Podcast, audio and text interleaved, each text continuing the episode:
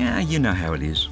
Out of all the important things in your life, your relationships, health, finances, nine out of ten of them are bubbling along just fine. But there's that one thing that's causing you so much grief.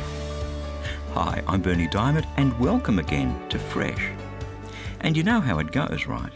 We want to whinge and complain about that one thing, somehow carrying on as though we're completely blind, completely impervious to the 9 out of 10 things in our lives that are going along so wonderfully well.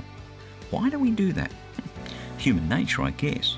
So it comes as something of a slap in the face when you look at Jesus and realize that he didn't complain once about his life. Sure, sometimes he admonished his disciples. Other times he criticized the religious leaders of his day. But come on, can you think of one instance where a single whinging word crossed his lips? I didn't think so. Not even when he was betrayed by Judas, unfairly tried, beaten, reviled, and ultimately nailed to a cross.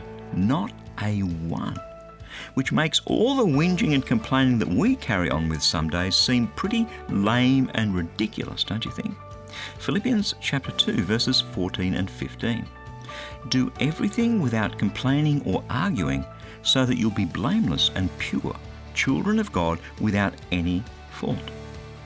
What, according to God, should we do without complaining or arguing? Absolutely everything. And why should we do everything that way?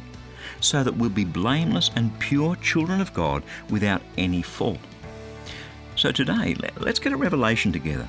No matter how difficult things get, no matter how unfair they may seem, stop whinging, stop complaining, stop arguing, and get on with it.